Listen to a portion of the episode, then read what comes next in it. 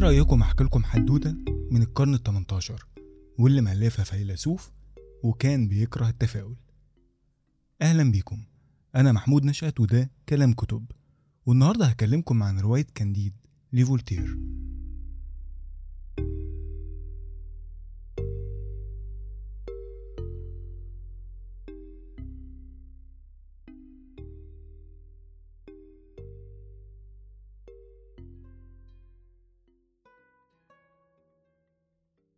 الحدوتة بتقول إن كان في ولد صغير طيب اسمه كانديد وكان عايش مع خاله البارون في قصر كبير وعظيم وكان بيتعلم على ايد فيلسوف اسمه بنجلوس واللي كان مهتم جدا بزرع قيمة التفاؤل جوه تلاميذه. كانديد وهو شاب صغير حب بنت خاله البارونة الصغيرة الجميلة اللي كانت تلميذة برضه عند بنجلوس وفي يوم البارون لقاهم بيبوسوا بعض فطرد كانديد بره القصر. الشاب الصغير تخيل إنه انطرد من الجنة فعلا. لأنه ما كانش يعرف أي عالم خارج قصر البارون. نزل على قرية قريبة منه من غير أي فلوس حتى علشان ياكل. قابل جنود وعزموه على الأكل وأقنعوه إنه يدخل الجيش معاهم.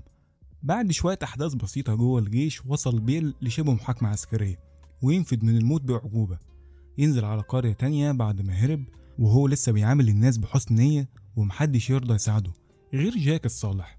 جاك هو شخص متدين وبيحاول ينفذ قيم دينه. انبسط كانديد جدا بعد ما ساعده جاك الصالح. وهو لسه ماشي من عنده لقى راجل عجوز مريض أعور والناس معروفة منه ويقرر إنه يروح ويساعده. المهم بدون أي تشويق الراجل ده طلع أستاذه الفيلسوف العظيم بنجلوس وحكى له إن الجيش اقتحم قصر البارون وقتلوه واغتصبوا البارونة الصغيرة حبيبة كانديد وقتلوها هي كمان. ومرض بنجلوس ده كان مرض جنسي ملوش دعوة بأي حاجة يعني. كانديد انهار طبعا لكن أستاذه قال له على حكمته العظيمة. أن كل الأشياء تسير إلى الأفضل. كانديد أخد بنجلوس لجاك الصالح علشان يساعده واللي فعلا ساعده لحد ما خف تماما من المرض اللي كان عنده وكانديد بقى بيشتغل عند جاك الصالح وفي يوم سافروا التلاتة بسفينة للشبونة. مش هطول عليكم جاك الصالح ساعد بحار على السفينة قام البحار قتله. وصل كانديد وبنجلوس لوحدهم للشبونة وطبعا رأي بنجلوس كل الأشياء تسير إلى الأفضل. قام حاصل زلزال لشبونة والمدينة اتدمرت والفيلسوف لسه عند رأيه. وفي يوم واحد سمع بنجلوس وهو بيقول مقولته وقال له أنت كده مش بتؤمن بالذنوب وغضب الرب ولا إيه؟ ولسه بنجلوس بياخد ودي معاه في الكلام اتقبض عليه والراجل ده يطلع القاضي. وحكم عليه بالإعدام وعلى كانديد بالجلد علشان كان موافق على رأي أستاذه. وفعلا عدموا بنجلوس في ميدان عام وكانديد اتجلد جنبه. بعد ما الدنيا اتفضت رموا كانديد على جنب لقى ست عجوزة جات له وجابت له دواء و... وأكل وطلبت منه إنه يجي معاها. راح معاها بيت لقى فيه البارونة الصغيرة اللي برضه مؤمنة إن كل الأشياء تسير إلى الأفضل. وضحت له إنها اغتصبت صحيح بس الجنود بعد ما طعنوها في ضابط لحقها وعالجها ومعها. وهي دلوقتي ملك تاجر يهودي واللي هو برضه صاحب البيت. بس لما القاضي شافها طمع فيها والتاجر اليهودي وصل لحل مع القاضي إنهم الاتنين يتقاسموا فيها وفي البيت.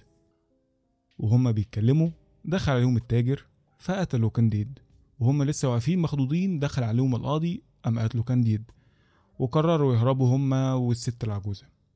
افتكر كده الفكرة وضحت. انت بيت عارف القصد من الرواية يعني؟ ده تقريبا النص الأول من الرواية. قبل ما نناقش أي فكرة خلينا نعرف الأول الفترة الزمنية اللي اتكتبت فيها الرواية واللي كانت نفس فترة أحداثها. الكتاب اتنشر لأول مرة سنة 1759 وكانت أوروبا لسه في الفترة بتاعت حرب السبع سنوات ولسه خارجة من زلزال لشبونة اللي كانت 1955 يعني الدنيا في خراب عظيم ودمار متواصل وفي وسط كل ده ظهر اتجاه فلسفي بيقول إن كل الأشياء تسير إلى الأفضل في أفضل العوالم الممكنة. نظرة تفاؤلية بحتة واللي فولتير شاف إنها مجرد مخدر للرأي العام مش أكتر وبدأ يسخر ويحارب الاتجاه ده بطرق مختلفة منها رواية النهاردة. بس مين بقى فولتير؟ فولتير ممكن يتعمل عن قصته وفلسفته حلقات كاملة وفي بداية النسخة المترجمة من الرواية تعريف لا بأس به عن شخصية فولتير. باختصار هو فرانسوا ماري أوريه وكان بيكتب باسم فولتير. اتولد في باريس سنة 1659 وبيصنف كفيلسوف وأديب حيث إنه كان بيكتب في الشعر والمسرح والرواية.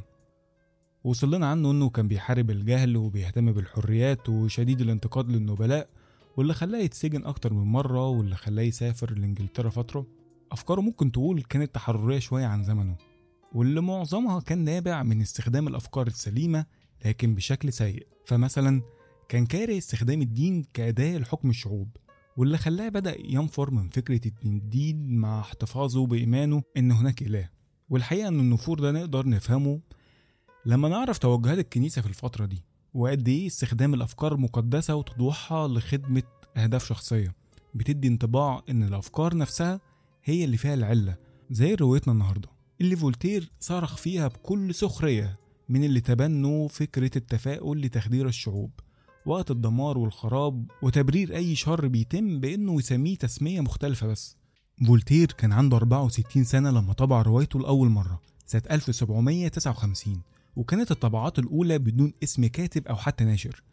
لكن الكتاب انتشر بشكل سريع وترجم وعاد نشره في نفس السنة 12 مرة والظاهر إن الناس كانت حابة الحدوتة الخفيفة الساخرة اللي مليانة اسقاطات على الحكومة والجيوش والأفكار وغيره. طبعا تجربة القراية دلوقتي مش هتدي لك نفس الشعور.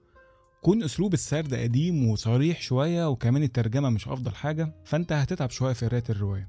واللي يعني هتلاقي لسه شوية أحداث مشوقين أكتر. عامة اللي بنحتاجه دايما هي الفكرة الأساسية واللي ما زالت محفوظة. استخدام الأفكار الإيجابية والمقدسة باستخدامات خلينا نقول غير حسنة النية واللي بتخلق نوع من اللخبطة في المفاهيم عند الإنسان.